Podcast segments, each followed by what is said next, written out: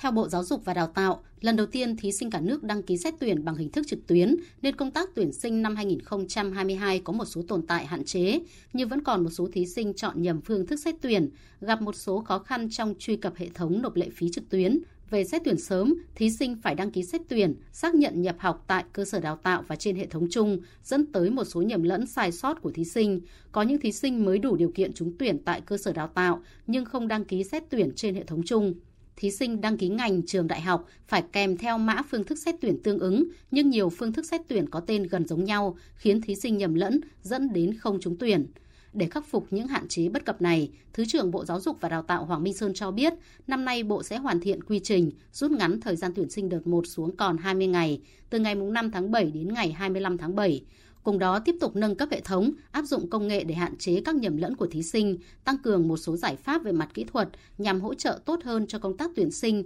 hỗ trợ tốt hơn cho các thí sinh trong quá trình đăng ký xét tuyển. Đặc biệt thí sinh đăng ký xét tuyển trên hệ thống chung của Bộ năm 2023 chỉ theo ngành đào tạo để giảm bớt tối đa nhầm lẫn.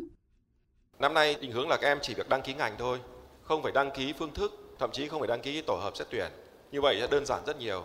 Một cái ngành của một trường và khi em đăng ký vào rồi còn cái phần mềm nó sẽ có cái cơ chế để tự lọc ra có thể cái phần mềm nó sẽ bất công hơn chứ mà các em sẽ đăng ký nó đơn giản hơn một cái ngành đăng ký xét tuyển sớm rồi hay là muộn thì như nhau cả các em đăng ký ngành là được Bộ Giáo dục và Đào tạo cũng sẽ bổ sung chức năng để các cơ sở đào tạo cập nhật kết quả điểm các kỳ thi đánh giá năng lực, đánh giá tư duy nếu có lên hệ thống. Theo đó, các cơ sở đào tạo có thể sử dụng kết quả này để xét tuyển, giảm thiểu tối đa việc phải tổ chức xét tuyển sớm.